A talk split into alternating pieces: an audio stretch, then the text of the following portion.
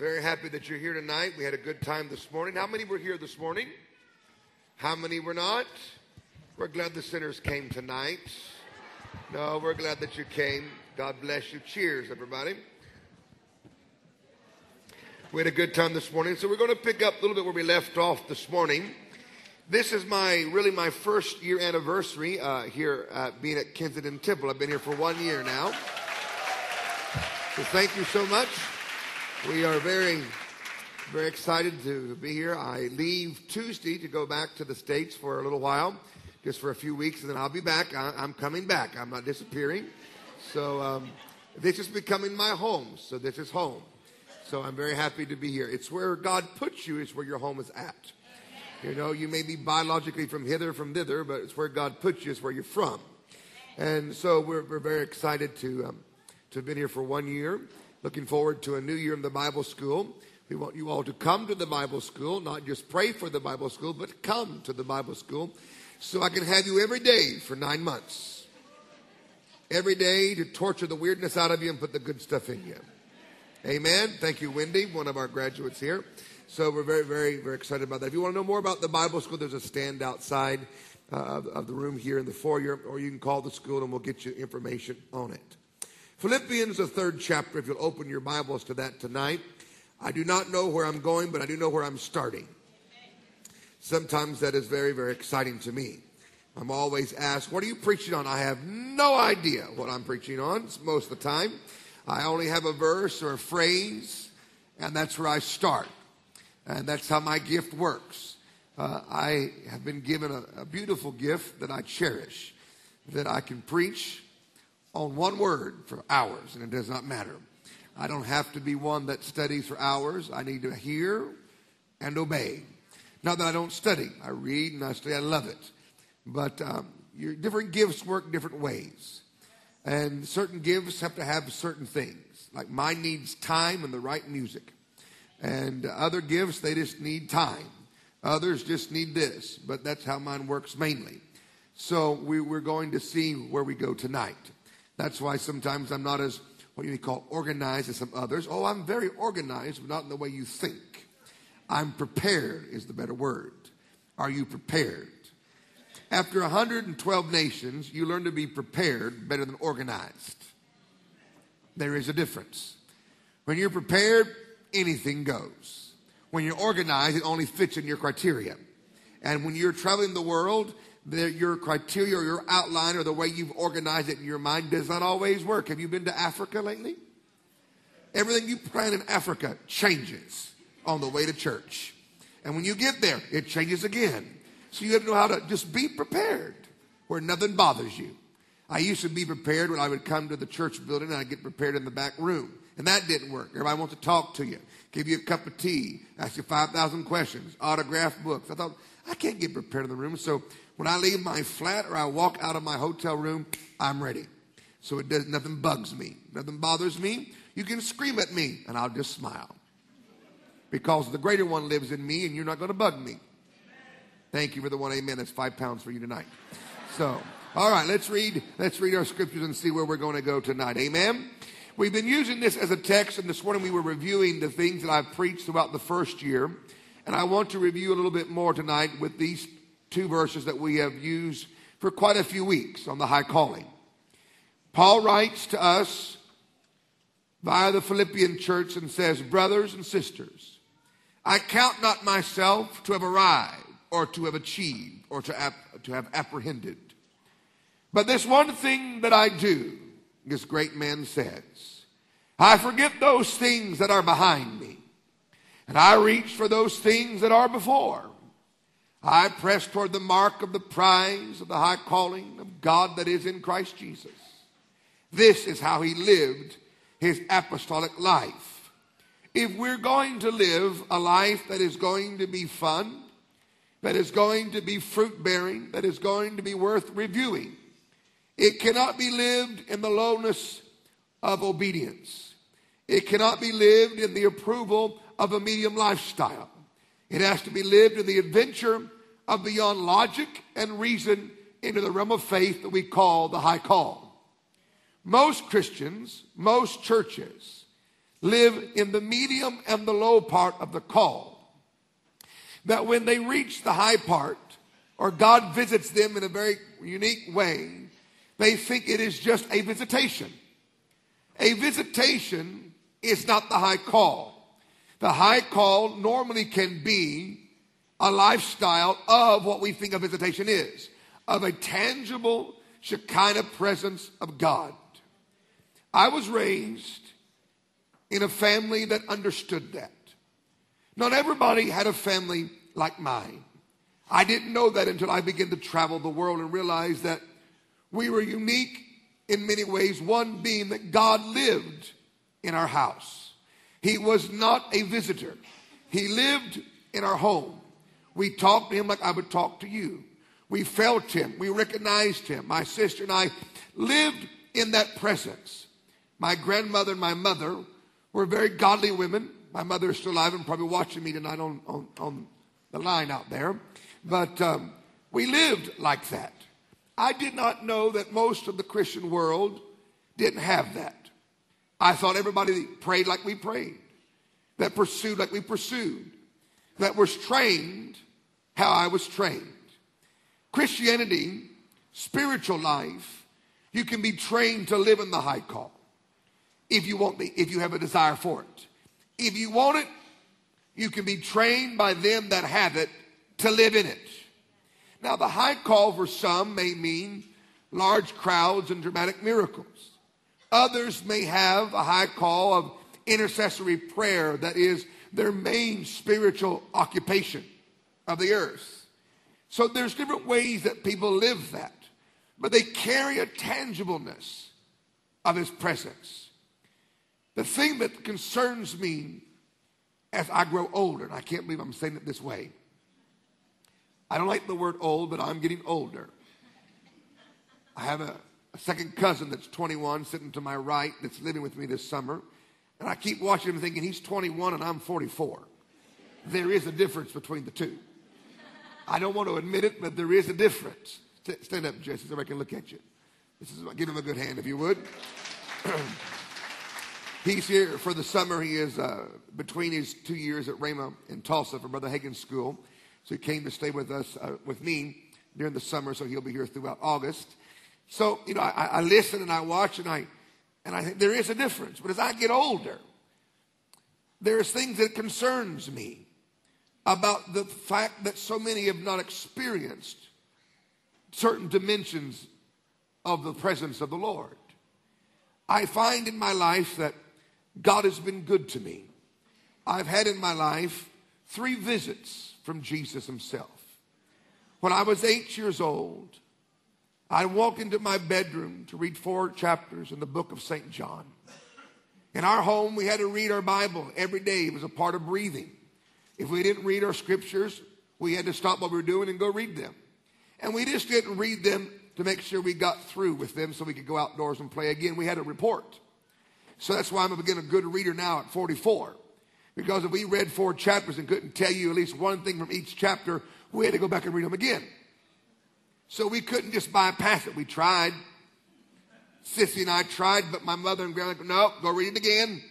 And you can tell me something that you've read in each chapter, you've not read the scriptures. That's part of training. So I learned early, I better get something out of this or I can't go play baseball. I can't go outside with my friends until I get this done.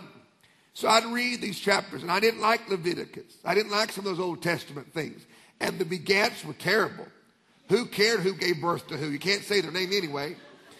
So even to this day, I have trouble saying their names. So I call them Henry and Sam and Mary and Susie. I know you're the expert on how to say Old Testament names, but I'm not. But I begin, I have to read four chapters in our Bible, in the Bible, and give a report. And if we didn't give a report that was proper and good, we had to do it again. I wonder if you did that to yourself, how many times you have to read that verse again and again and you got something out of it. So I went into my bedroom to read four chapters in the book of St. John. So I can get done. Was not trying to be spiritual. Was not in a prayer mood. I wanted to go back outside and play baseball with my friends. And a supernatural pull came up out of heaven and swallowed me. It went underneath my feet and it pulled me up out of my room. Now, I don't know how better to describe it, but what I, what I felt and what I saw. I looked down into my room. So I kept going up. I looked down into the backyard of our house. Pretty soon I was far enough up, I could see the whole neighborhood. And pretty soon, the city that I lived in disappeared. And I was at a high rate of speed. And I landed in a few moments outside of one of the biggest gates I'd ever seen in my life at that time. So I reached out to touch it because my brain was saying I was in a dream. But when I touched it, it felt very real to me. And as soon as I touched it, took my hand back from it as an eight year old boy, I turned to my right, and there stood Jesus. And he looked at me and said, I want to give you a tour of heaven today. I liked the word tour. That meant I was going to go back. I didn't have to go and stay. Most people only get a round trip. I mean, only get one way. I got a round trip to heaven. If I ever get to go again, I'll never come back no matter how you try to raise me. You can slap me, punch me, dump me in oil, but I'm not coming back. Go ahead and bury me. I'm gone. But I went and stood there, and, and, my head and my mind was trying to figure out what in the world was going on. And I remember when he began to walk toward me, the glory or the light that was around him, because he walks in a degree of light, or what the Bible calls the, the glory of the Lord which most Christians don't know much about today, but it can manifest in a service like this. It can come suddenly, or it can come in the midst of praise, or in the midst of certain types of preaching that breaks and pierces the clouds and the heavens and makes that which has been reserved begin to rain upon you. And so as he walked toward me, the gate opened. And when the gate opened, I remember walking inside of heaven for the very first time. And when I walked inside of heaven, I remember seeing the curb that was golden and the flowers next to it that hummed. Now, when I say flowers hummed, it didn't mean a Walt Disney production. I have to clarify when I tell this story because everybody gets these little, little pictures of little Walt Disney flowers. Mm, flowers don't hum like that in heaven. Every few moments in heaven, every few moments in heaven, there comes a surge of the life or the energy or the power of God going through all of heaven. And when that life or that energy goes through that through those flowers, it makes a little sound that sounds like it's humming. So that's why to me as an eight-year-old boy, it made the flowers hum. They hum when you walk next to them. And each flower is as perfect as the other one, but distinct in different colors.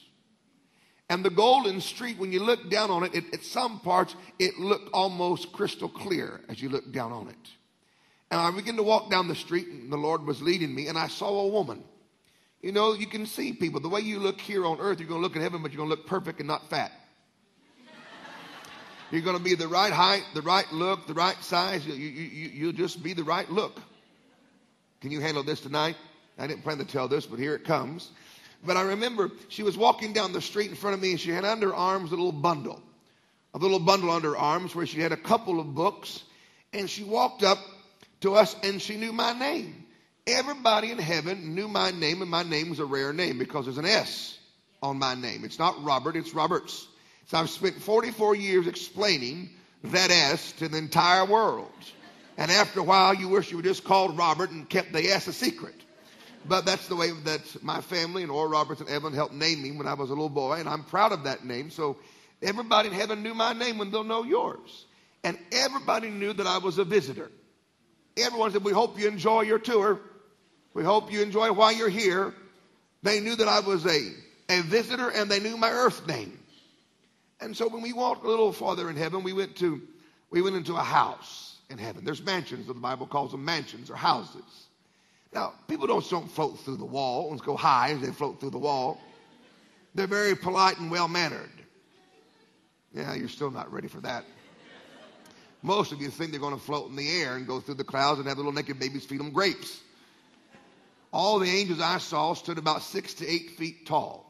Some had wings and some didn't, and when the wings of those that had them moved, it sounded like musical sounds when the air went through, the, the, through their feathers or through their wings.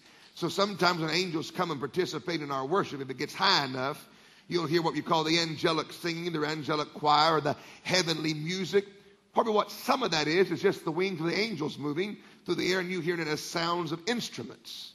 And so they're all about six to eight feet tall.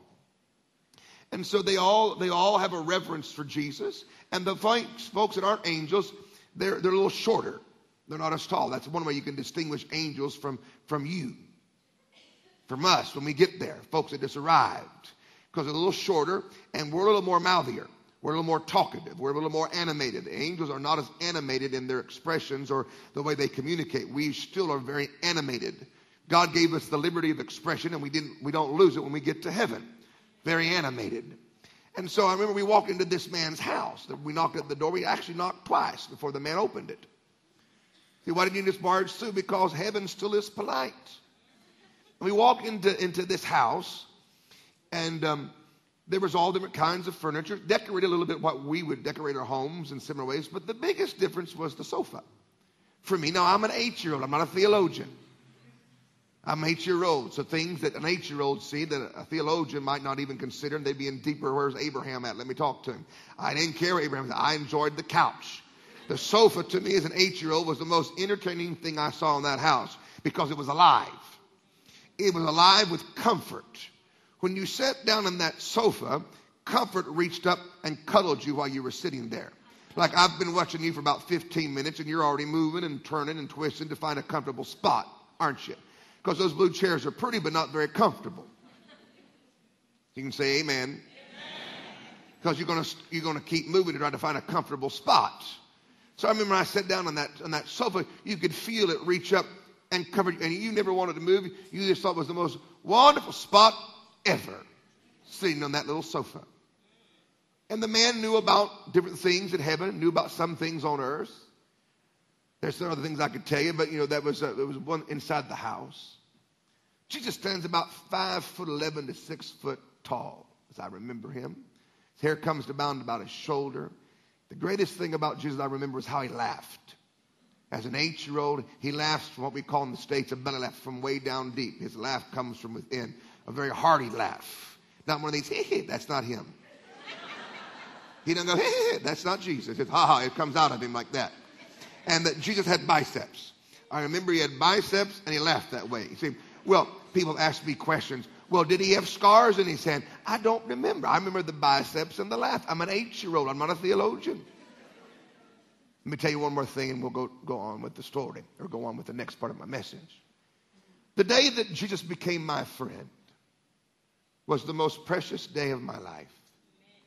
Out of all the things I've seen and experienced as a seer, was the day that he became my friend at eight years of age. And how he became my friend was not in a way that he walked up and said, I'm your friend. It's what he did to me. We were walking a little ways in heaven. We walked by the river of life. As far as I know, that's the only river in heaven. It has many tributaries that goes all over heaven, and we were in one part of it because I only saw a little part of heaven. I didn't see all, I only saw a part. Jesus walked into the river of life, and of course, I followed. That's what you're supposed to do. You follow the Lord. He walked in, I walked in after him, and you're sitting there and you're you're feeling the river of life. Now the river of life feels like this. Your body's waterproof, so water goes around you, but it's not life proof. The river of life goes through you. And you can feel sometimes this word is used by the new age folks, and I'm sorry they've used it, but you can feel the life or the energy of that living water as it goes through your legs and goes through your hands as you're in it. It feels like water, but it goes through you. Your body is not life proof. It's waterproof, but not life proof. And Jesus did something very interesting to me. He reached over and kind of dunked me or threw me under the water, and we began to have a water fight in the river of life.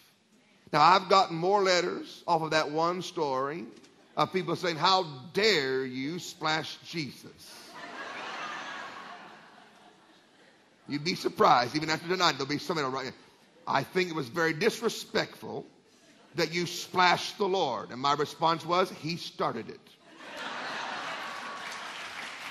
What does an eight year old do? You know, an eight, I'm an eight year old. I'm not an adult man. I'm not matured in all my emotions and in all my thinking. I'm a little boy, eight years old, the same age of Dudley's little boy. I was actually talking to him this morning. He's eight years old, reminded me of, of me a little bit.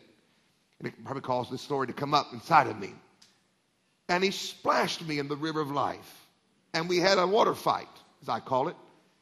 People get upset. How dare you? Well, he started it, and I dare. But that was the moment that Jesus became my friend. And all the things I've done, good and bad, he's been my friend. He's never left. He never stopped believing in me. He's always been kind to me. Always been kind to me. And if you will give your life to him, not just in salvation, but give your life to him for purpose. We live in a church that after every soul, we want people to be saved and born again. But sometimes we don't go to this point of discussion to give your life to him for his purpose in this earth. Sometimes we call it pick up the cross and follow him. But I, that day at eight years of age, he became my friend. And that's when my life left my ownership. I didn't understand as an eight year old what it meant or how to say it. I felt it in my heart. I don't live all by my feelings, but this is one feeling I live by of that little eight year old looking up, walking out of the river of life, and for the very first time realizing he's my friend. This may be something that no one ever will understand, but I understand. And within that little mind that I had, I gave my purpose to him. Whatever I was to do was his. I'd follow him. My life changed that day, and that significance still is with me at 44 years of age. That was the first time that I saw Jesus. I don't know why Jesus chose to do that type of visitation to me. I don't know why he don't do it for you. I'm not in charge of that. But I'm glad I got it. I have to admit, I'm very glad that I've had that experience. The second time that I met Jesus in a visible way was when I was 12 and a half. I was watching television. Again, I wasn't being spiritual. It seems most of my visitations come in when I'm just being natural. Some folks think you have to be deep. I think sometimes you're so deep the Lord can't find you.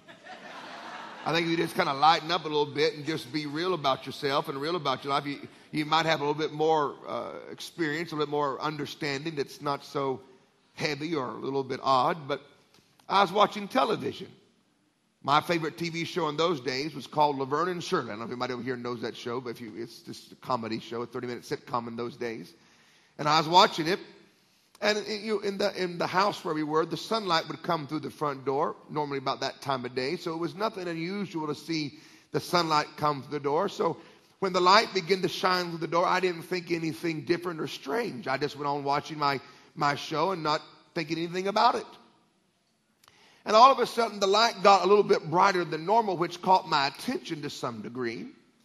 And all of a sudden, a foot came through the door without it being opened. His foot came right straight through the door, and then the rest of him walked in. And of course, when someone walks through your front door, that kind of glows at you a little bit. Uh, you, you do take notice of it. And I remember I sat up and I, and I, and I looked, and he looked and he turned and walked about three or four steps toward me where I was sitting. And the room seemed to move back about five to 600 feet. Boom, it moved back. You could hear the TV in the far distance, it sounded like. You could, you could hear it in the far distance. And he said to me, I want you to study the lives of my generals.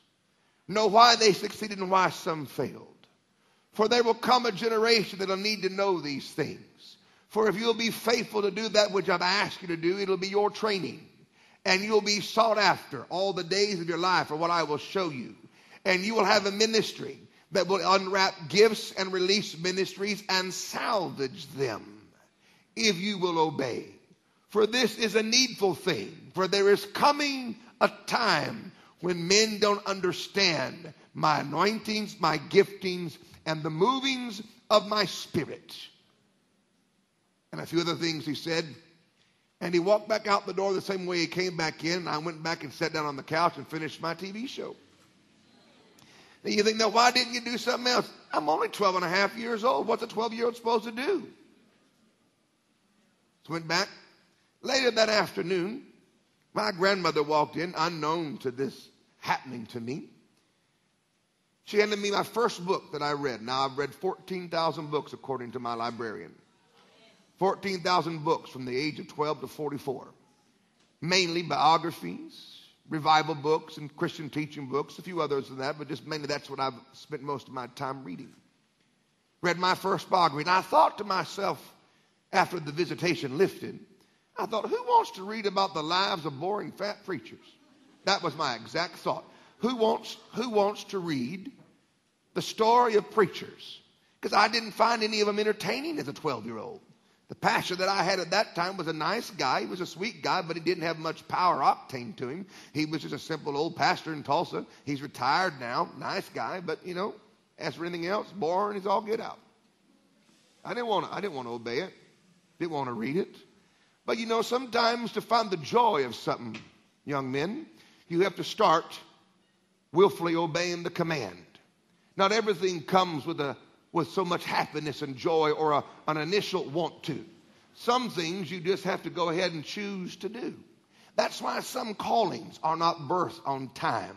Because when God did speak, because there wasn't a, a, a want to there, you just kind of laid it aside and said, I'll get to it.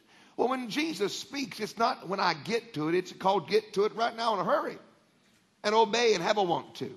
A want to starts with a decision, not with an emotion. Your decision brings the emotion, not the emotion bringing the decision.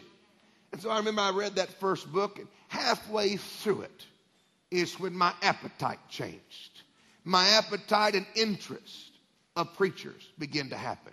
Now, some folks will study other people, but I love studying preachers' gifts, callings, movements of spirits, revivals, how nations respond, how people. I study them. Even when they come to KT, they don't know, but I'm watching them on two different levels. I'm watching them naturally, and I'm observing how they respond, what they do, what they don't do. Because some people don't ever maximize their call. Maximizing your gift and call usually scares the vessel, especially in the beginning of it. Especially they have a reputation they have to maintain. So said they have that such thing. Some of these reputations should be shot and buried so they can have a new life. But they get over it. I begin to watch them and spent time. And I spent most of my life when I'd go to school. I'd have my math book, my science book. Stay with me, I'm going somewhere. My math book, my science book, my, my history book, and I'd have my Christian book, my biography on top. They made fun of me at school as the religious character. The guy that always has a different book, because when I'm done and got 10 minutes before the class is dismissed, I'd pull out the book and start reading. I became a reader. I became a studier. Then as I got a little older, about 15, 16, I became a hunter. I began to hunt people. I thought, if Wigglesworth died in 44, there's somebody still alive that saw him. Who is it? And I began to hunt. And I found old grandmas all over the world and authors of books. And I began to find people that knew Amy, that knew Smith, that knew. I began to hunt. I began to find their families. Finding every book, every tape, everything about it. I want everything, everything, everything, everything, everything, everything, everything I could find. Almost you thought I was obsessed. I was. But it was my call. It was my gift. It was what God told me to do. And God anoints you to do it. And those old ladies were wonderful. Old ladies from that group, they knew God better than you. There's something about an old woman that's been around God for a long time. The older you are in God, the greater it gets on you. The sweeter it is, and the more you don't care about stuff. And you just do what you're supposed to do. Mm, hallelujah. And these little old ladies, I'd go to their house and they wouldn't go to restaurants, they'd cook. They'd cook. And I'd ask them, Do you have any pictures of Amy? Do you have any pictures of Smith? Do you have any, where, where's your pictures? Because old people like to talk and tell stories. So I'd sit there and they'd fix a meal and they'd tell me stories. After story, after story, after story. They'd say, I remember I bought my first car. We bought our first, they'd tell you the same story over again. The first time they saw Smith, I remember I was talking to one lady. She said, his eyes scared me. I said, his punching didn't bother him. Nobody didn't bother His eyes scared me. I said, did Wigglesworth punch people? Yeah, he hit me. She said, I had the mumps and he hit me and they went away. She said, I was scared of his eyes. I was in one place, one lady told me, he, she said, I saw Wigglesworth boot a baby off the stage that had crippled legs and landed with perfect legs and feet out on the audience or down the aisle. She said, no. She said, I saw that. You can say what you want, but I saw it. I said, I don't, I'm not done. I'm a believer. And I spent all of my early dating years dating old women. That's who I went to. And my friends couldn't quite figure out, what are you doing? They didn't understand. Well, they didn't have to. It wasn't their call. I was obeying. I chose to do that. And by choosing, God favored me. God gave me the doors. God gave me the connections to find these people. Pretty soon they were calling me. I remember another story. They'd tell me on the phone. But the greatest thing about those old ladies and a few of the old grandpas, because grandpas usually die earlier than grandmas. Grandmas live longer than grandpas. It's true. They'd always end the evening not with a kiss, but a gospel prayer. And they didn't pray like some of you pray. It may take a 20 minute warm up and a 15 minute prayer and then another about another 10 minutes to cool down. So That's about a 30, 45 minute event to end the night. And they'd call on the Lord. Now, there's different ways people can pray. You can pray out of your intellect, and God will hear you. You can pray out of your desperation, and God will hear you. But when you pray out of your spirit, God will hear you but it brings on a different dimension of impartation to it. If I pray for you out of my intellect, Lord, help this man. He has a tag on. Help him on the front row to have a great anointing, and Lord bless him and give him a good life and a good family, and hallelujah, amen. Well, that's a nice prayer, scripturally based. I laid hands on him. There's really nothing in it right now. It's just, you know, I'm obeying what the word says. I'm laying hands on him. But see, there's something different than just obeying. I was in an ordination service one time of a very highfalutin church. So highfalutin, they were almost out of the, well, they didn't have any glory in the church. And they were ordaining people that night. And they went through the, the ceremonial formality of laying hands on them. And there was nothing at all in their hands going into them at all. Not one thing. The problem is, so much of what sometimes we submit to, that we accept, we don't have any expectation because you've not experienced it. There are so many of you that haven't experienced a hand that has something else in it besides just its flesh and its bones. They have a prayer that comes up out of your spirit that moves the heavens and the earth, that moves your heart, that takes out and puts inside of you things. Those kind of prayers and those kind of things, it's almost a lost thing in this generation. And you that know it must hold fast to it to help the next generation to know that there's something more than their normal one, two, three prayer and their routine that they do. There's another world out there. There's another power you can get a hold of. And my life was surrounded by that. And that was my second visitation when I saw Jesus. The second one. And I've done my best to obey. The call starts by you giving yourself and pursuing it. Not just going, oh, well, praise the Lord. I looked around this morning and I'm looking around tonight, and I see so many young people in this church. Now, other churches may have better young people crowds, but there's a lot of young people here. The young people in this house need to change and come to an awareness that you have a destiny beyond what your brain and your nice little friends have been telling you but you can't quite hear it yet because I keep saying it and it comes back and hits me. So I say it again. There is this thing that's trying to capture some of you from hearing the call of God on your life. You want to make sure that you'll have a certain kind of lifestyle before you obey or accept it. Let's, let's go through the list here for a moment. I want to make sure, some would say, before I say yes to the ministry, that I'm guaranteed a beautiful wife. Write that down. Let's go through the list. I want to make sure that I have a beautiful wife.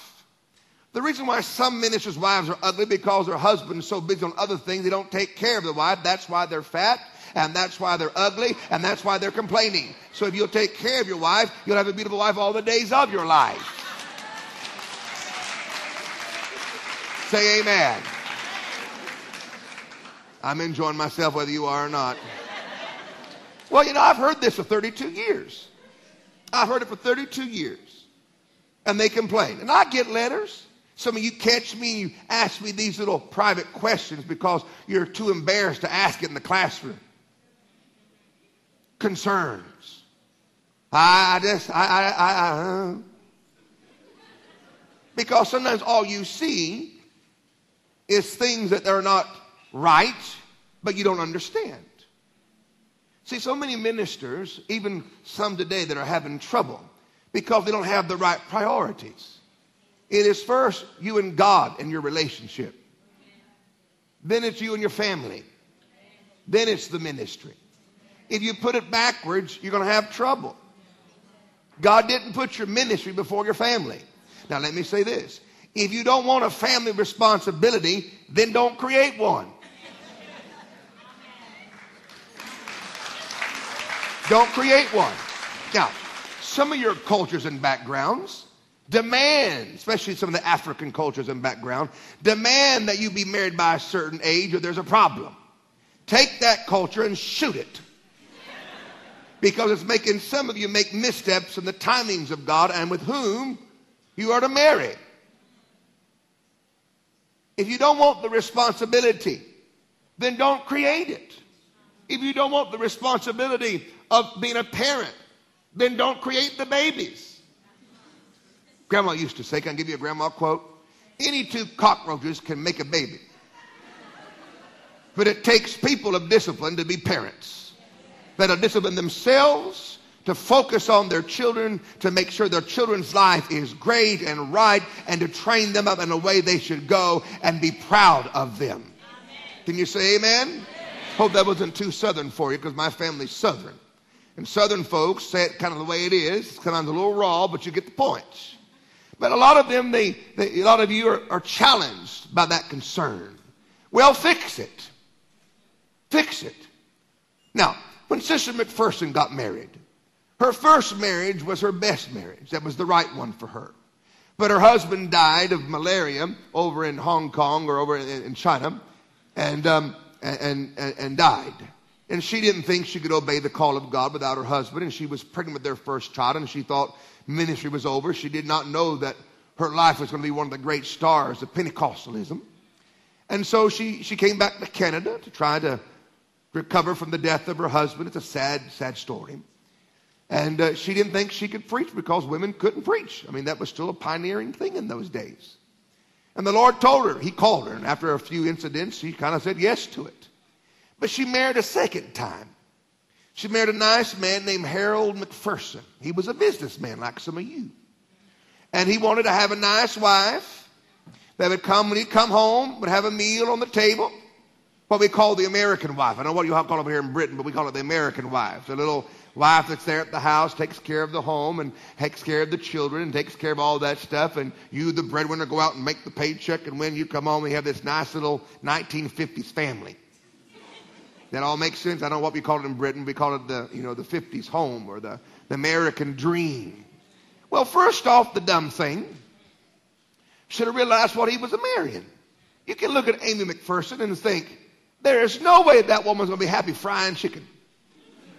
There is no way that a woman like that is going to be able to be content just settling into home life as he desired. Now, you guys, when you start marrying, some of your some of the girls you're going to marry, they're going to be called, and their call is going to be the, what the public is going to be attracted to more than you. Mm-mm. Uh-oh. That's going to be a problem. Mr. McPherson was not a sinner. He wasn't a wicked man.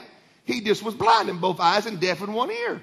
He couldn't see what was in front of him. You can't marry Aimee and expect her just to make the beds and plant some flowers and fry some chicken and be there when the kids come home from school and go, oh, hallelujah, let's have dinner. No, she's going to conquer the world. But he couldn't see it. And that marriage didn't work. It ended in divorce. It ended in divorce. Now, I have to give the man credit. As a historian, he never fought her, never came against her in any evil way. Later in life, even after she had died, he went out to the church where, where their son, Harold, they had one child together, Harold, was the president of the denomination. And he got up and made a comment to the ministers. He goes, You know, many people asked me why our marriage didn't work. He said, It didn't work because I didn't want it to work. I could not handle Aimee being the one that everybody ran to, number one, and I was always second in the view of the public. And he, and he had to give, you have to, you have to give him credit for owning up. And he goes, and number two, I wanted a wife to be at home. I wanted to come home to that kind of lifestyle. Well, Aimee would come home and there'd be 15 people in the front room waiting for her to pray for you. I mean, it's not going to be normal home life. And he said, I just couldn't handle that. It was the issue, it was the problem. And so I have to say, as a historian, give the guy credit and salute him. At least he understood it, he owned it, and he goes, you know, we, we did our best, she did her best, but we, we just had to part ways because I just couldn't, I couldn't do that. Now you have more sense than that, guys. Have more sense than that. Stop. Don't live by your hormones. Put some logic and spiritual sense in there. And, and realize that some of the things that you're attracted to can you live with in an everyday life? But some people, they, they have a trouble. They have trouble because they don't understand and they want to be the head. Well, you can be the head, but you may not be the brains. Good preaching, Brother Roberts. Amen.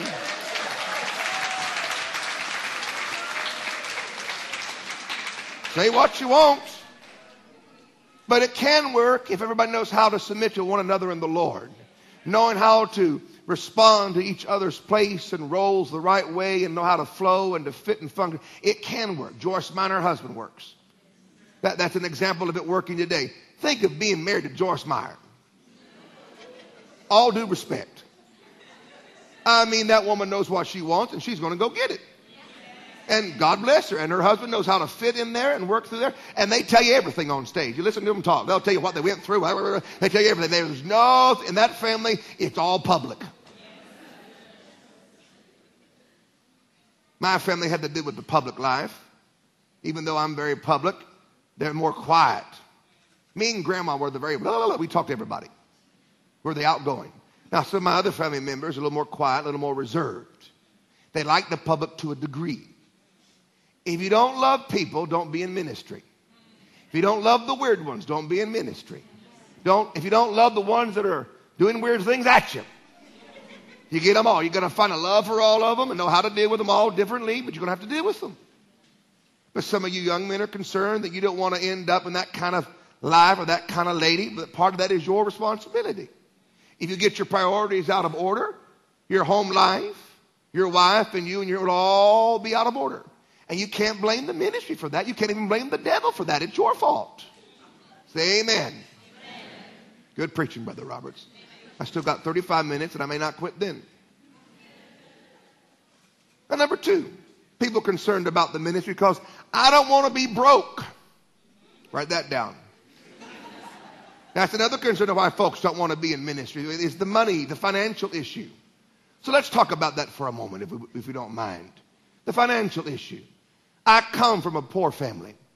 Most of the, when my grandfather died, your great grandfather died, he only had won or made $700 profit for the first time in his life when he died the last year of his life. That was it. They were country preachers. I didn't come from wealth. I didn't come from fame. I didn't come from status. I didn't come from the right side of the tracks. We were Pentecostal country folks from the wrong side of the tracks. That's where we, our tribe comes from. Our recent ones, I'll say that. And, and uh, that's, that's the way they were. When my grandmother married my grandfather, she was a northerner and he was a southerner. She said, when I married your grandfather, it was like going to China. They spoke a different language. They ate different food and everything was a sin. She couldn't even wear her wedding ring because it was gold apparel and it was against the scriptures. So they made her take her wedding ring off. Oh yeah, welcome to the southern stupidity. And so that, that, that's where it was back then, that Southern Pentecostal stuff, that vein. So we didn't come from all, all, all of that. So I remember when God called me to preach, I thought, I can't obey God raising chickens and pigs because that's what my family mainly raised. They raised tobacco. Preached against it on Sunday, but raised it during the week. I don't know how that works, but that's how it worked. They had 40 acres of tobacco. Went down to the church on Sunday and preached against smoking.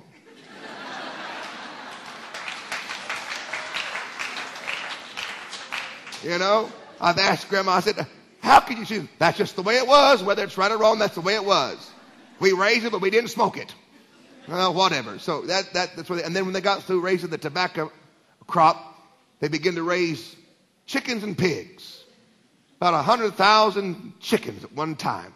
Have you ever smelt a hundred thousand chickens at one time? Your nose will go into orbit and it won't come back for days.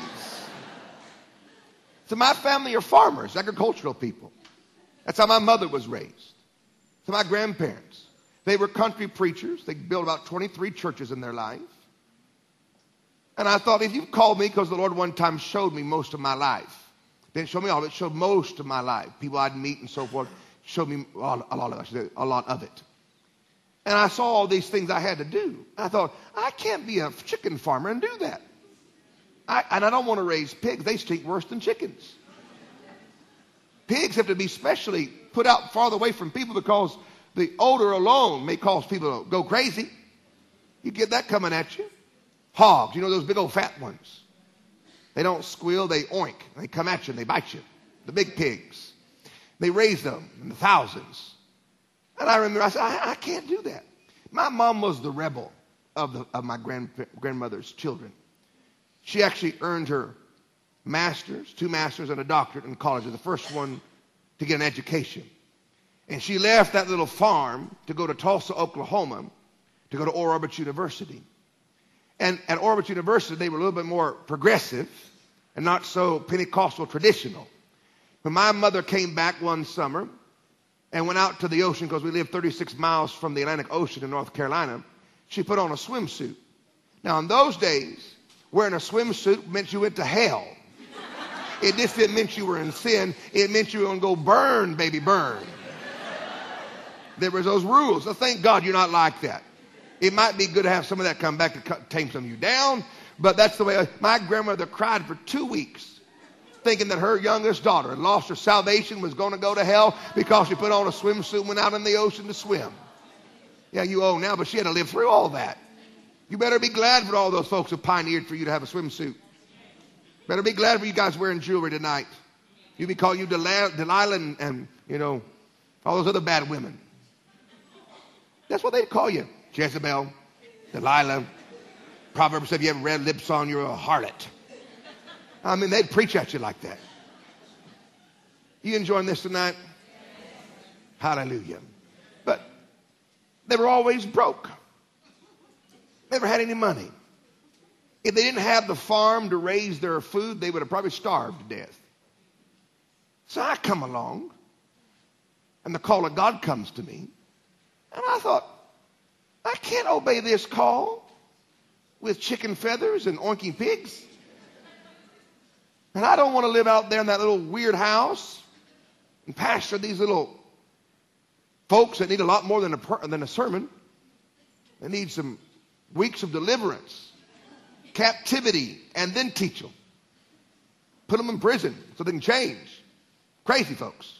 I don't want to do that. I said, but they're broke. They have no money. None whatsoever. Some of you have looked at the ministers you've been around in your life or what's portrayed in society. And that the reason why you don't want to obey the call of God, young man, is because of a financial issue. I want you to listen to me. I want you to open both ears and both eyes and look at me in my brown suit with my yellow tie. You're broke because you're ignorant, not because of a choice of obeying God. People are financially in a crisis or live in a time of honest drought as a lifestyle because of a knowledge issue not because of the ministerial call, not because of where God called you. It is an unknowledge issue. When I understood that my financial condition was determined by what I did and what I understood, my condition changed. When I left those understandings, deviated from those counsels, then I suffered. It was my own fault and nobody else's fault. Your financial life is determined by what you do, how you manage the money you have, and what you do with God's word pertaining to money. Now you have to decide, are you going to live alone in the financial world by your ability? If you choose not to get involved in scripture, involved in the biblical counsel of money, and you could keep yourself separate from it, then you must all the days of your life work your schemes under your power, and what you make and what you do is all you. Now, you can choose that. But I've noticed in 32 years of life and ministry, those that choose that quit ministry. They're fooled and they're distracted. They don't make it. I am a prosperity preacher. I believe in prosperity for every believer by God's will and God's word. But I believe it comes by getting into scripture and understanding the full view of prosperity. Not just getting the harvest, but managing your harvest and working it correctly.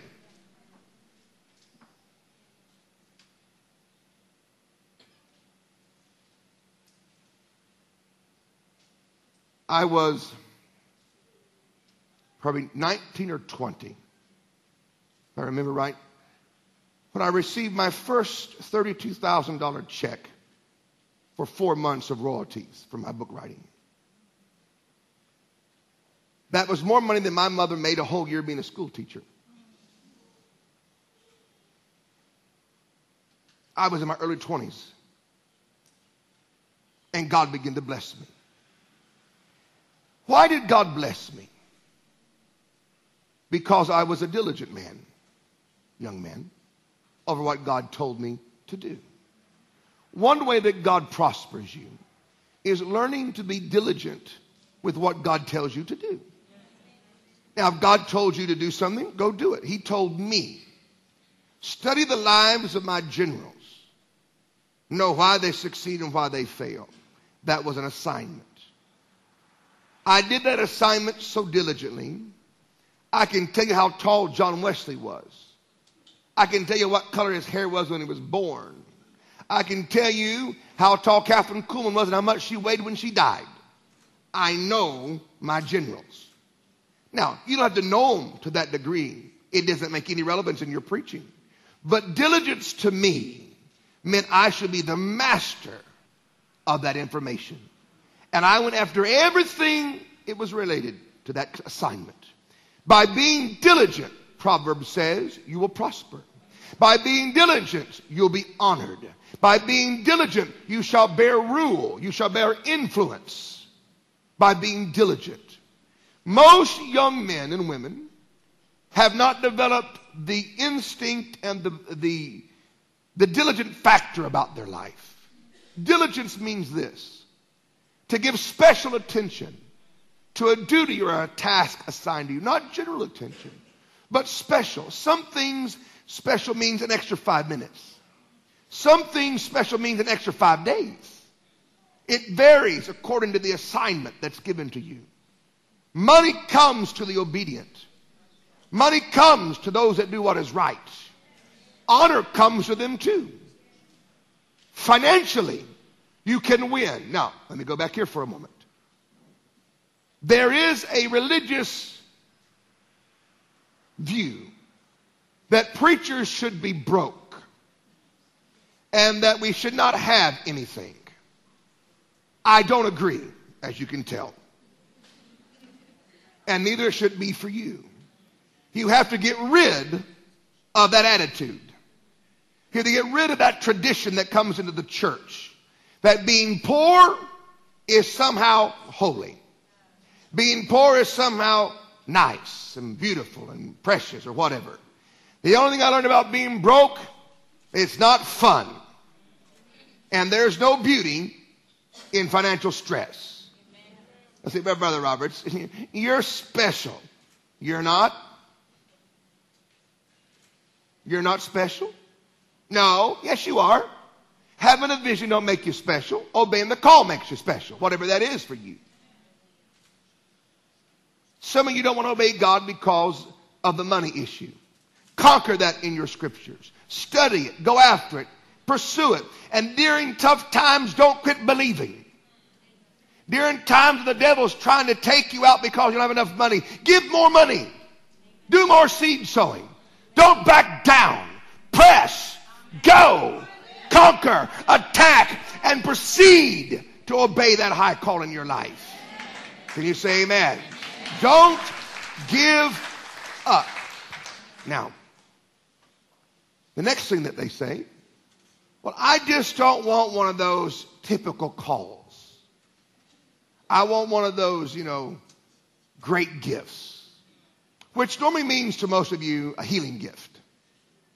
Most charismatic Pentecostals, when you think about, I want one of those wonderful anointings, we think miracles. And that is a wonderful anointing, don't get me wrong, but there is so many more out there. And you can have more than one. Oh, hallelujah. I like more than one. I want to get them all.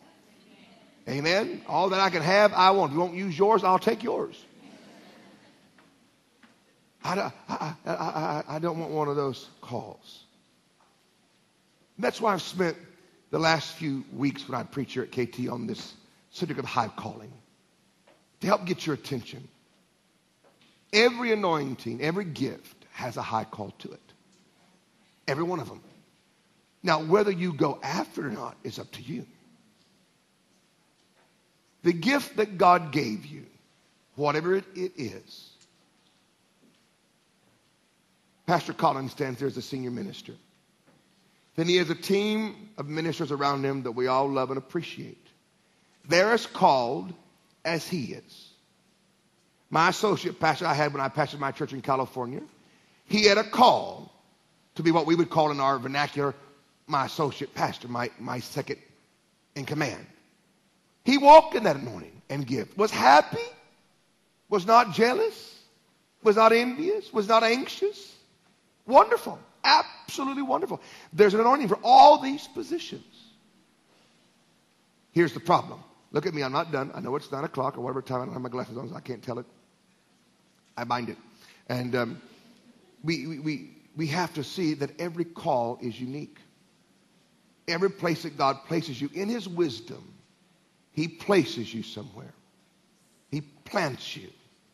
Now that may not be there forever, or for some it might be forever. Ha, mahai. It might be Contentment in where I place you is a requirement for other graces to come upon you, says the Spirit of the Lord. For many I have other things to give and to add to them, but because they have been envious of others, anxious in time, frustrated with elements of those around about them as they compete and compare. Let these things cease and be content, for I'll call all things to be. I'll cause everything I've said to you to come to pass.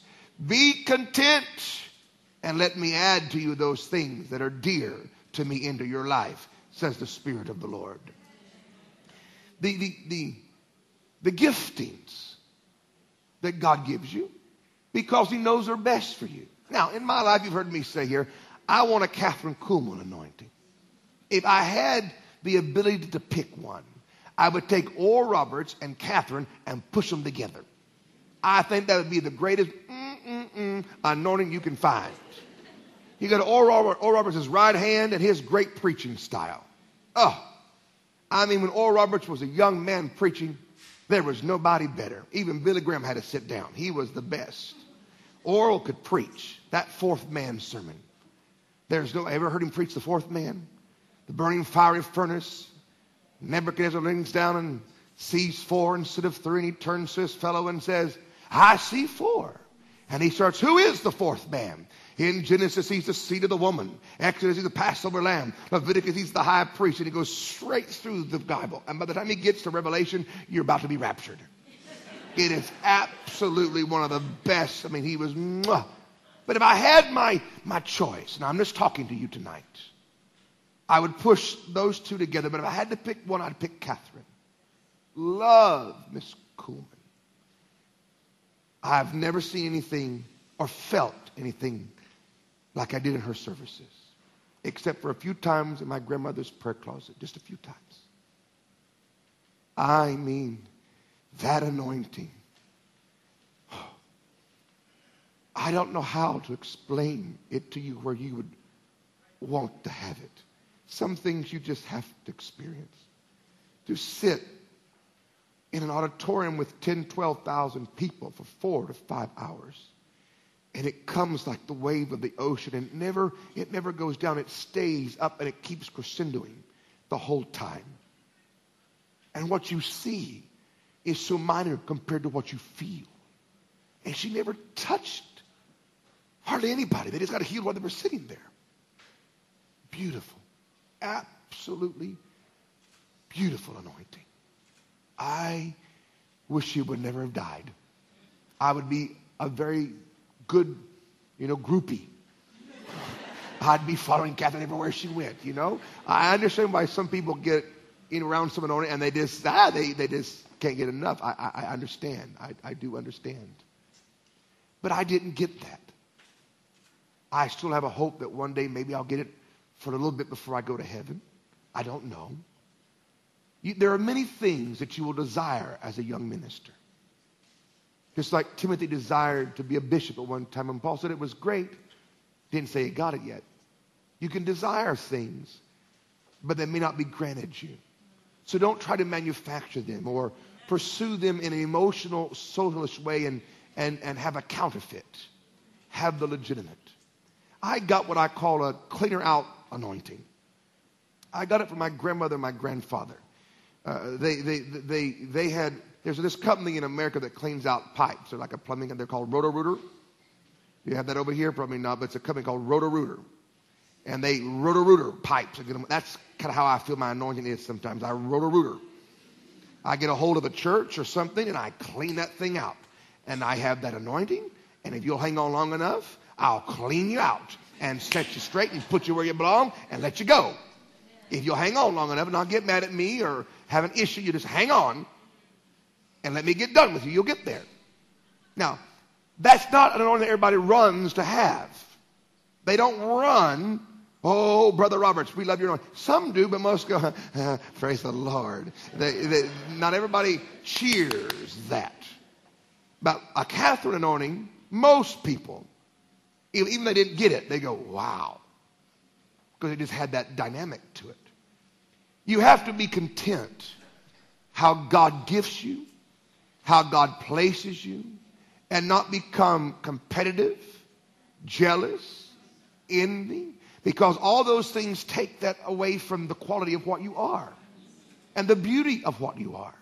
I had to realize mine comes through strong intercession and tongues, prophetic sight, and part of my gift works in the authority of my voice. That's why I get, always gets fought.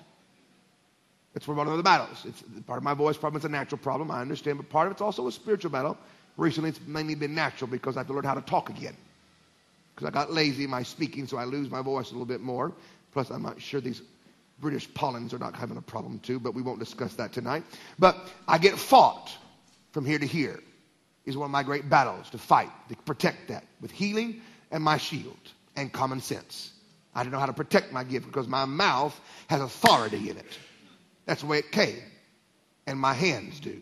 My hands and my mouth has transmitting power in it. Now, this sounds arrogant, but you got to understand how your gift works.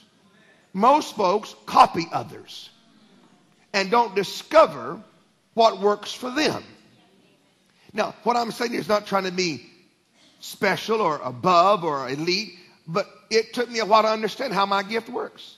I used to act like Brother Hagin. I could talk just like him. You fold your hands and you walk a certain way and you talk and you lean over.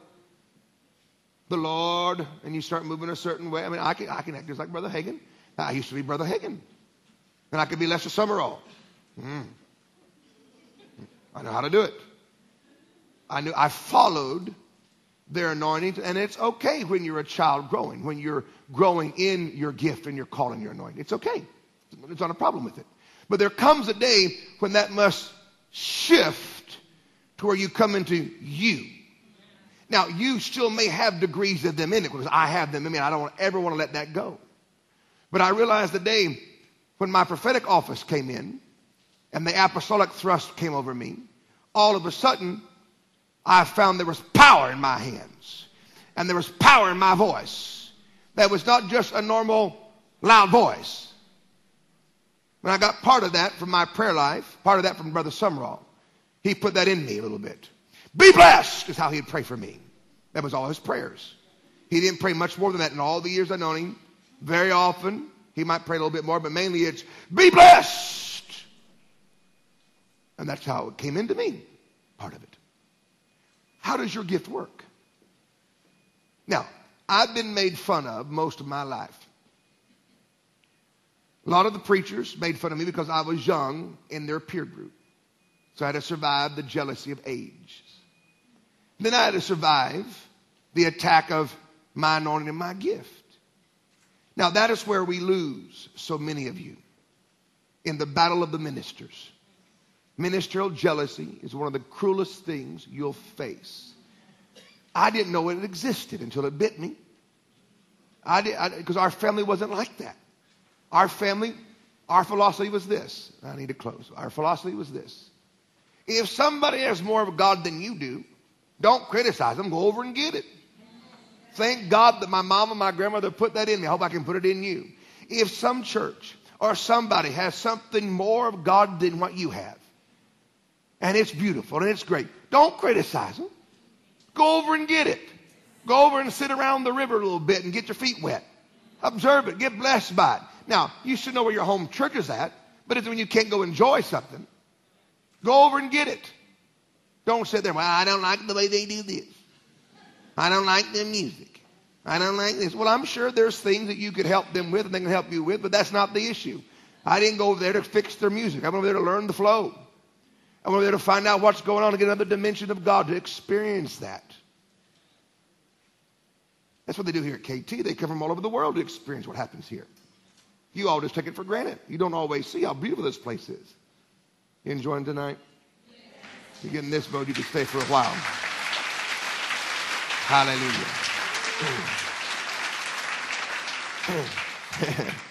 Hallelujah.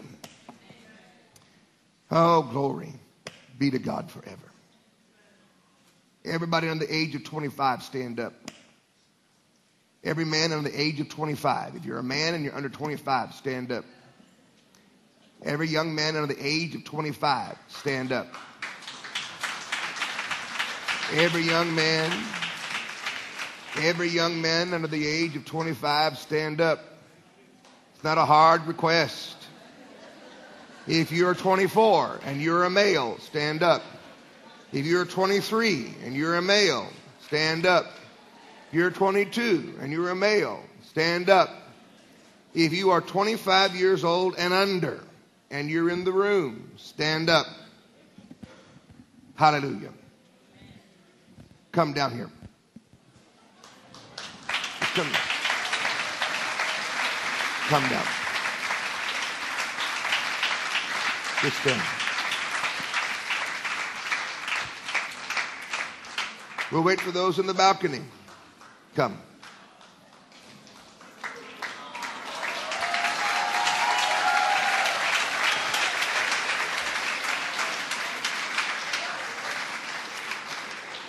I need an eight.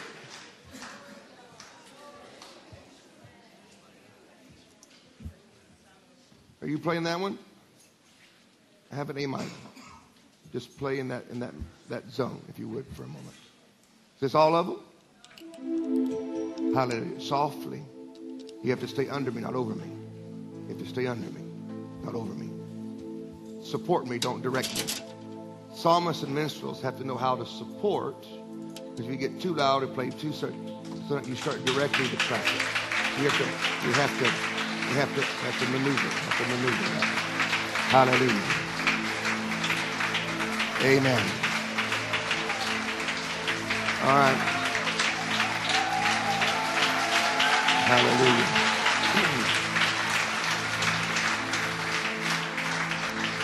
Anybody else? You two stand on the side. Don't stand behind him. Stand, stand right here beside the guy in the pink, if you would, please. Thank you. Now I need me an usher or two. I need me an usher or two. Calvin, come and help me catch. Give me Victor. You come. Now I'm gonna lay my hands on you. When I lay my hands on you, something's gonna happen. Some of the things that are dormant in you are gonna live. Some things that aren't right are gonna move. They're gonna shake. And if I see anything, I'm gonna say it. We're gonna maneuver and start putting young men in their calls and start putting young men in the better in some better places. But it, but it it, it, it, it takes time. It doesn't all. That's the fun of that clock. I don't know it's time, but sometimes it, it, mm, it just takes a little bit more time to do certain things. That's called a believers meeting. It's a, it's a little more, a little different. What's your name? How old are you? 16. Are you born again? Is that a yes or a no? Yes, say louder than that. You speak in tongues? Let me hear them. Come on. Come on. That's it. Come on. No, don't look at him. Look at me. Forget the crowd. Come on, open up. Father, in the name of Jesus, let the gift of other tongues begin to be free inside of him. Now, look at me. How much do you pray in tongues? All right, Calvin, get him spirit filled, and I'll come back. What's your name? Where are you from? Good. You've been saved long? Are you called? You don't know. Well, there's something there at rest on your right. So let the gift that you, yes, in, hmm, in the name of Jesus, let that which has been dormant begin to awaken inside of you. Let the, let the right alignments in his life take place. Wrong people, get out. Now, let me, let me, let me talk to you. Wrong people don't mean they're doing something bad. Some of them are, but sometimes they're just not the right ones that are helping you. Does that make sense? Now, that's up to you to put a stop to that. Now, the Lord will help you, but I see a couple of them that are that, that they're not good. They're not evil, but they're not they're, they're pulling you the wrong way. So, do you pray in tongues? Let me hear it. All right, that's called stammering lips. Here, tongues. Slow down, just begin to speak out. That's it. That's right. Laborokos. Now let's let it become a language. Leborokos. Samananenegista. Fere bidiginim. Barasokono namangananedi. Saraloko dalalegedeliabahaya. In the name of Jesus, let everything that is yeah, come into order. Come into order. In Jesus' name. Hallelujah. What's your name? Where you from, Michael? Same place he's from?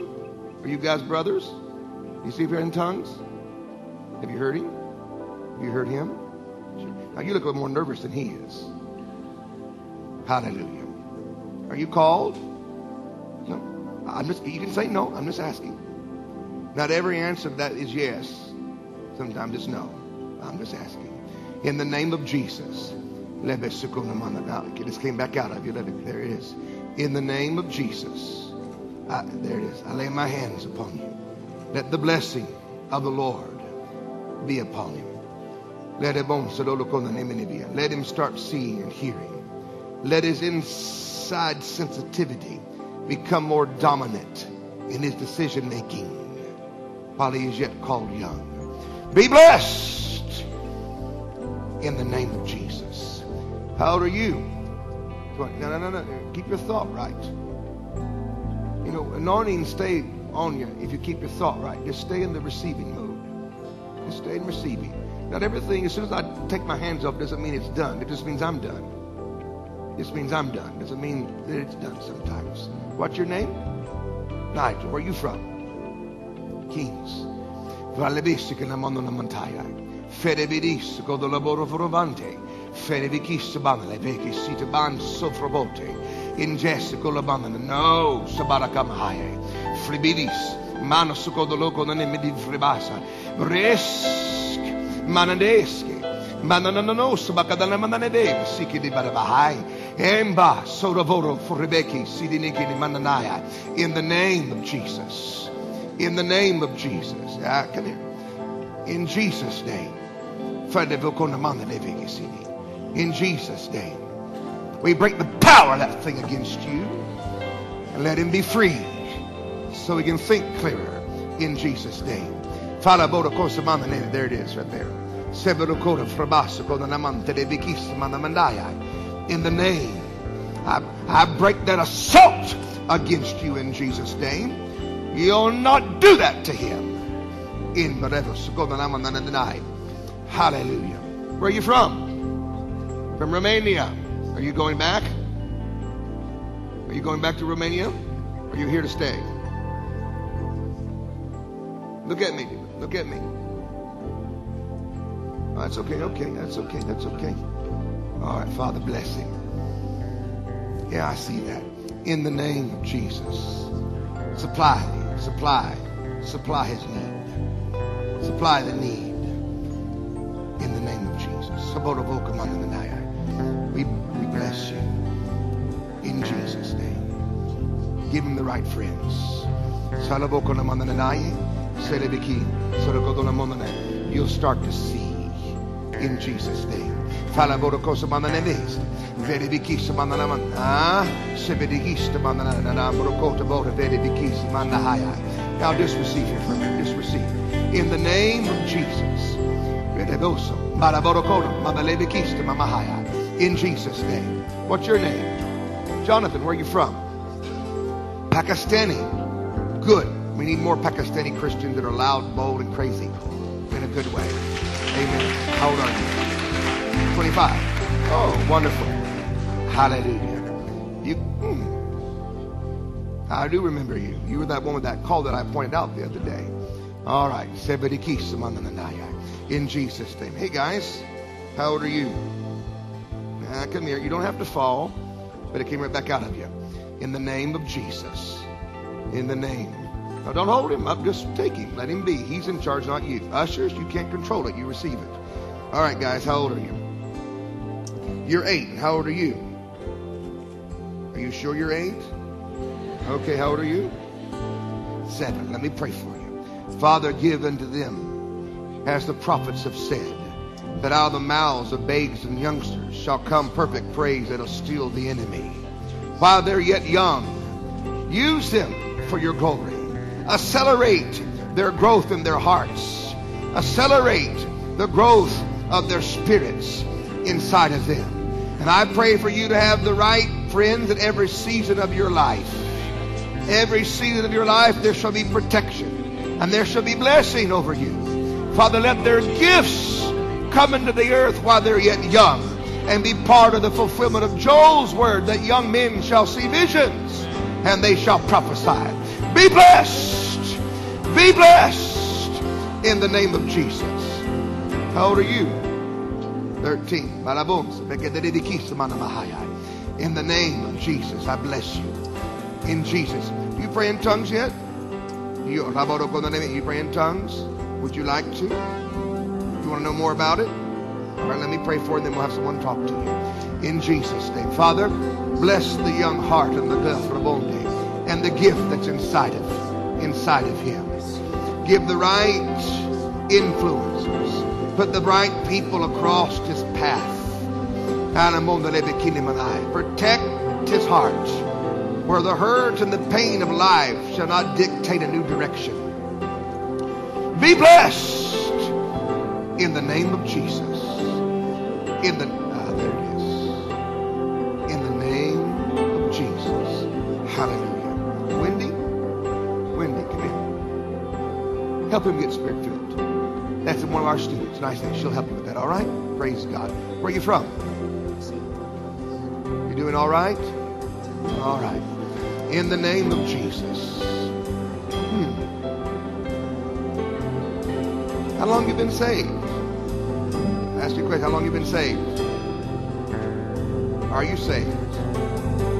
Are you born again? Are you sure? Look at me. Are you sure? All right, just asking.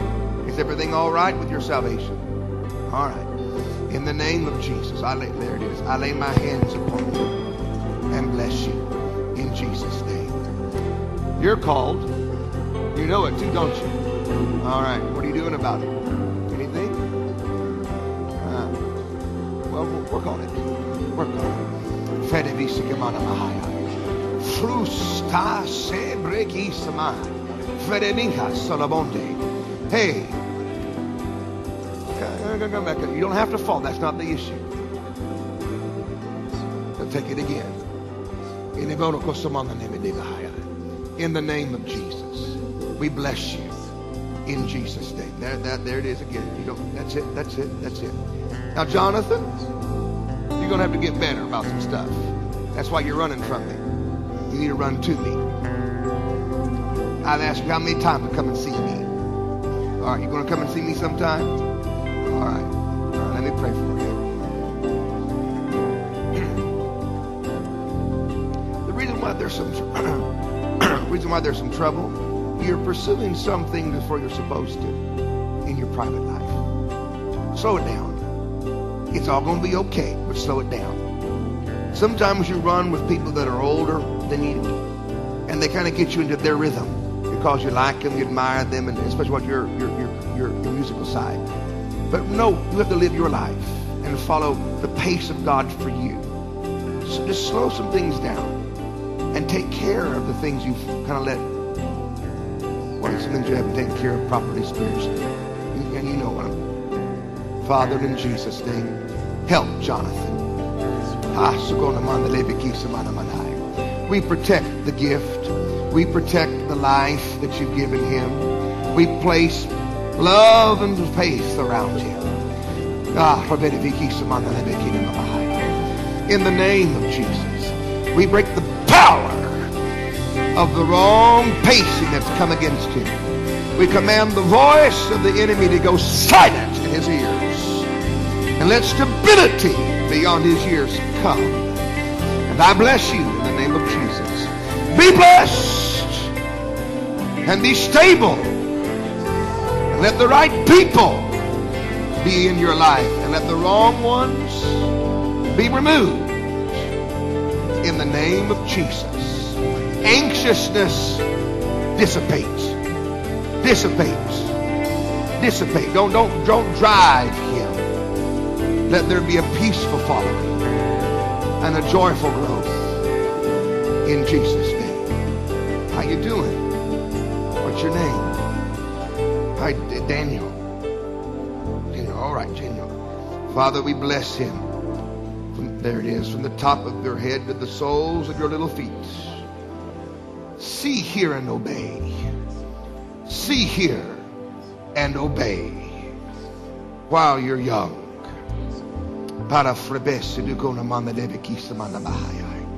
Let the blessing and the protection of the Lord, there it is, be upon him and rest upon him in Jesus' name. I'm glad you showed up.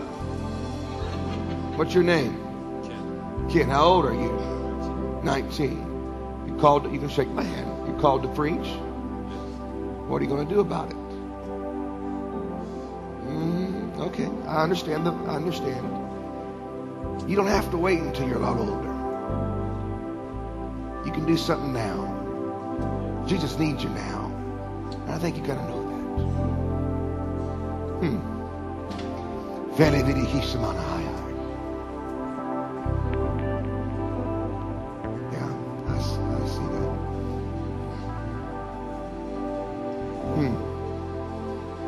Right alignments, I pray over you in Jesus' name.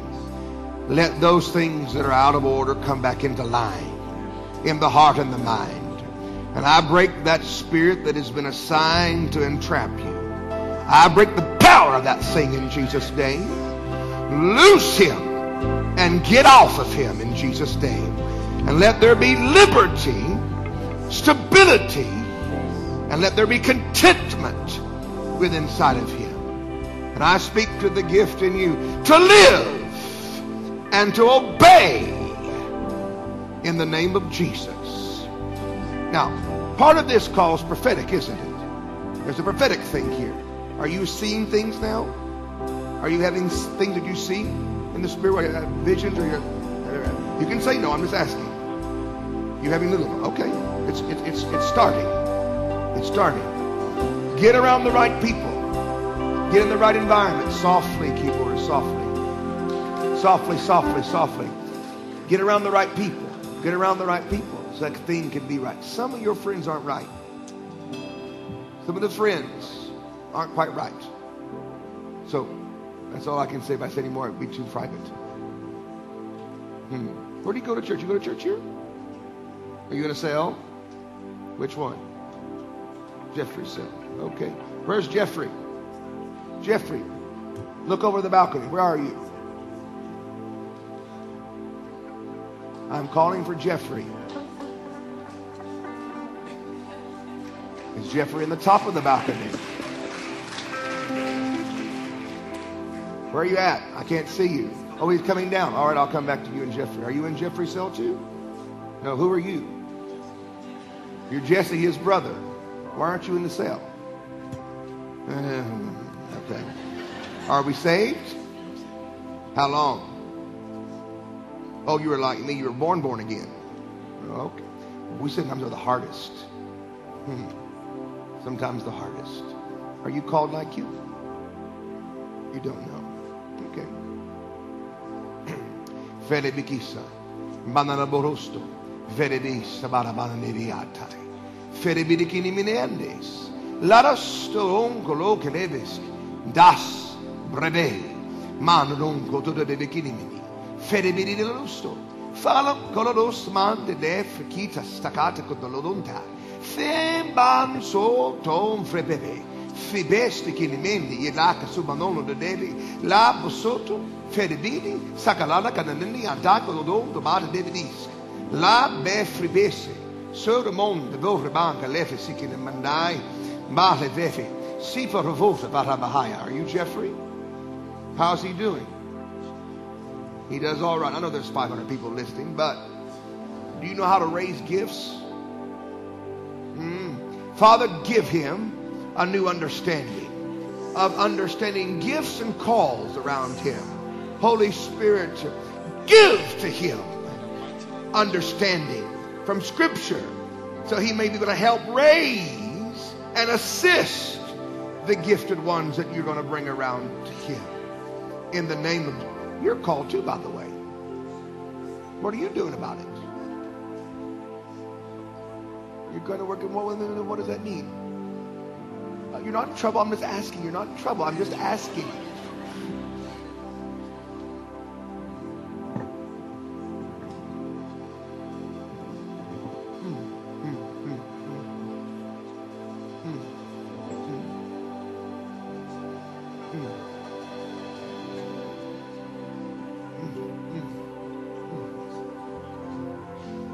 All think too much. That's part of your problem. You're thinking too much. Let the mind be at peace. Father, and give his feet the right directions and the timings with it. That's what he's asking, Father. He's asking to know timings and situations.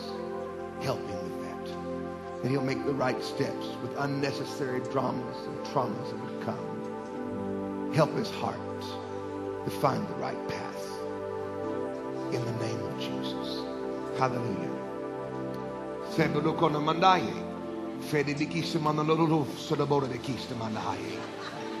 So what's your name? Moses. That's a good name. Where are you from? You're South African. I came to South Africa when I was like 18, 19 years old. I was preaching. How old are you again? Well, you better hurry up. I was on my second missions trip, but I was your age. Hallelujah. Hmm. You'll go back and you'll go back. There'll be two going backs. Hmm. Father, yeah, in the name of Jesus. You speak in tongues? That's the problem. That's why I can't find your spirit. Come here, somebody. Can you go take him? Where's my Calvin? Calvin's a good one. He, he's, he's a white African. He can help you. Go with Calvin. He'll get your spirit filled. Amen. What's your name? Text, huh? You saved? How long? Good, good. You spirit filled? You sure? You pray in tongues every day? Eh, try to. Well, that's called you need to. You just make the decision to do that. Yeah. Hmm. Every day, not once in a while. There's a shifting that's trying to get after you. They want you. The enemy wants you. You know, sometimes when you pray for people like this, you walk up to them and there's different degrees of ambition from the devil's side. The different degrees of wanting. There's a great wanting over you. I don't, I don't know you from anything. I'm not trying to scare you, you know, but there's a wanting. Wanting usually comes with temptings. We tempt you. Let's connect. We'll give you this, and things will work better for you when you don't do what's right than when you do what's right. Why do I do this? It all goes haywire. Now, those kind of things happen. And I can see that a little bit with you. Is that true? That's true. Well, you, you're going to have to know the trap of the enemy. Sin has a pleasure season. And how long does that last? Until you can't walk away freely. It's pleasurable until you're entrapped. That's how long that season lasts. And you have to be, and catch yourself. Know yourself. Now, I'm not saying anything to anybody, but there's a, there's a, there's a desirous of you. And even the way you're standing looking at me, there's a little bit of that mm, to it. Well, right now I'm trying to figure that out. I'm not quite sure. But I know you're a little nervous probably because there's about 500 people listening to us talk. That's okay. I've survived it for years. You'll survive it for your life too. Hallelujah. Father, we bless him. Father, open his eyes where he can see how the enemy has come to try to entrap him. So he can see it. Not be afraid of it, so he can see it. Shine your light on the entrapments so that he can jump over them, say no to them, avoid them. Let the light of God shine upon his life and his path where he can see. And I bless you in the name of Jesus. And we break the power of the enemy that is assigned against you. I break that assignment. I break both of them. Go, go in the name of Jesus. We break them and declare his freedom. Now you need to start praying in tongues out loud. You pray out loud. Look at me. Look at me. You pray out loud. All right, let's do it right now. Just pray in tongues. Come on, don't be scared. Now, look at me. Come on, let's pray. Faraborco del brosso del branto la bribessi che delle brunte le vede che ne mamahai. Fraborco delle vede samburco del gandai. Fribes. Just keep going. Keep going. In the name of Jesus, just keep praying. What's your name? Who? Gabriel. There's another Gabriel in this house. How old are you? 22. In the name of Jesus, I lay my hand. There it is. Hmm. In the name of Jesus, let the healing anointing flow through you. Let that wonderful gift that you've given find entrance into the earth. Let those adjustments be made in his heart where there's no reservation of resistance, but just freedom. In the name of Jesus. Hallelujah. You have a healing gift. Did you know that? There's an anointing there. It'll grow. It'll grow. You'll be fine. You speak in tongues every day. All right, let's you do it five minutes on the way to work, on the way to school. Hallelujah. Well, lift your hands up and thank the Lord tonight. God bless you. Praise God. Hallelujah. All right? Amen, amen. Let's all stand up. Are you happy? Let's all go ahead and stand up. Are you happy? Are you happy? Yes. How are you? Amen. You all spirit filled now? Praying tongues now?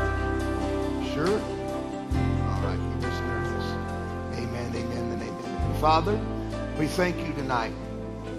The workings of your spirit in each of these young men shall continue to grow by the laying on of hands, even beyond their conscious recognition.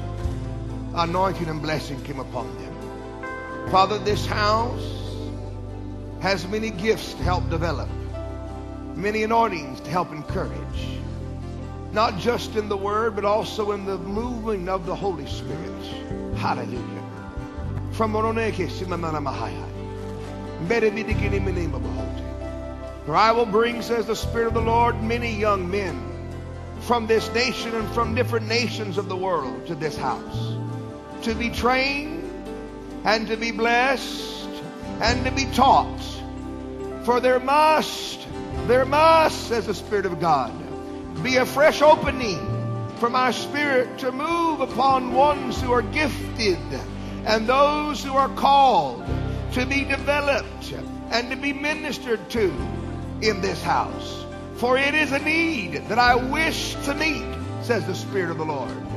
And if you will do the move, if you will do as I say and move with my Spirit, great shall be the fruit of the gifts and the calls that will come out of this house to the nations of the world, to where your past will look like compared to the amount that the future shall hold. So let everyone join their hearts and every leader join their heart and say, So be it. Let the working and the ministry under the called and the gifted ones become an everyday part of this house. In Jesus' name. In Jesus' name. Hallelujah. Lift your hands up all over the room and just thank God for tonight as we start to close. Hallelujah. Thank you, Jesus. Thank you, Jesus. Hallelujah. Hallelujah. Hallelujah. Thank you, Father. Thank you, Jesus. Thank you for the blessing of the Lord.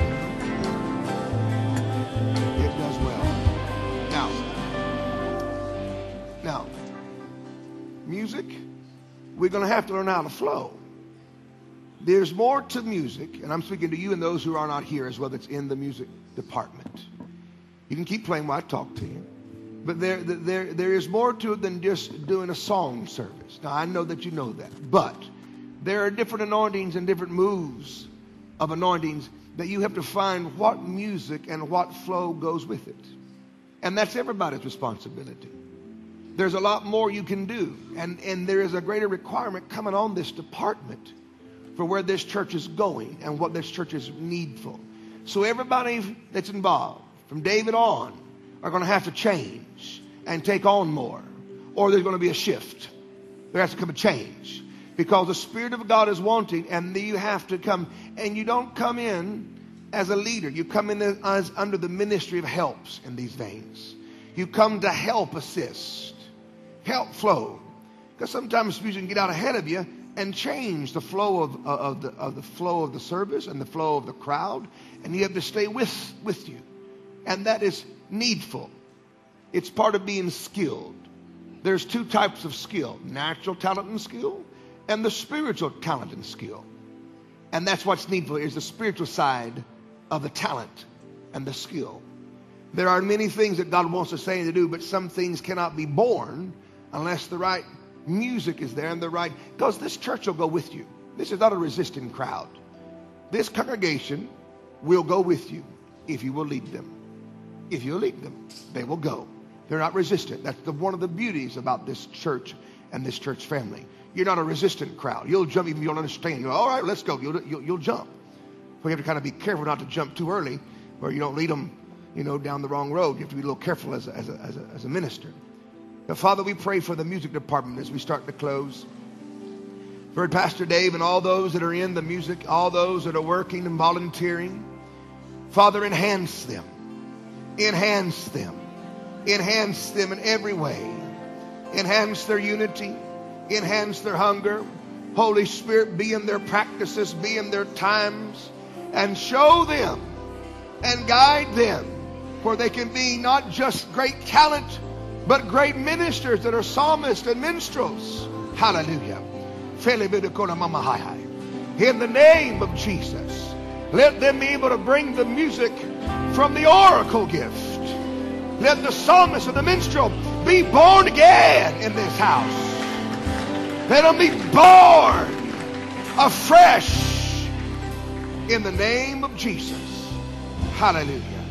And everybody said, Amen. Did you enjoy tonight? Are you glad you came? Hallelujah. Amen. Now, I'm, I'm going to close. I'm going to close. Even though I can't find the door out, but I'm going to close. Now, when you're being ministered to, young guys and anybody, put on the receiver's heart, not just check me out heart. You can stand there and check me out and only get a portion. But if you'll put on, I'll take it all. Whether your mind gets it or not at the moment, take it all. When somebody lays hands on you, receive it. Take it. Don't say, eh. and don't worry about falling. Whether you fall or not, it's not the issue. Receiving is the issue. Falling is a side product. Amen. Take it all. Don't say, oh, no, just take it. Amen. Receive it. Praise God. Father, bless them that have come here tonight under the sound of my voice. Let them be blessed. I know there are those here that need healing. And I ask you tonight where they may be standing, that you put your healing power and touch them tonight, Jesus, and heal them. Remove sickness and disease from their midst. And let their bodies be renewed. Let their minds be at peace and no more disturbance. We thank you for it. In the mighty name of Jesus. Everybody said, Amen. Before we go, let's sing God a good happy song and then we'll give it back to Christian. Can you do that? All right, go ahead.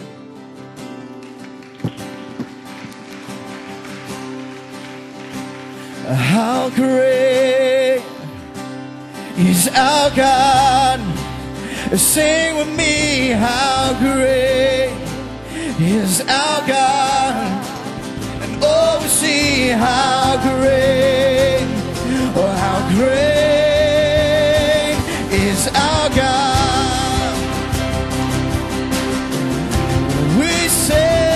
How great is our God.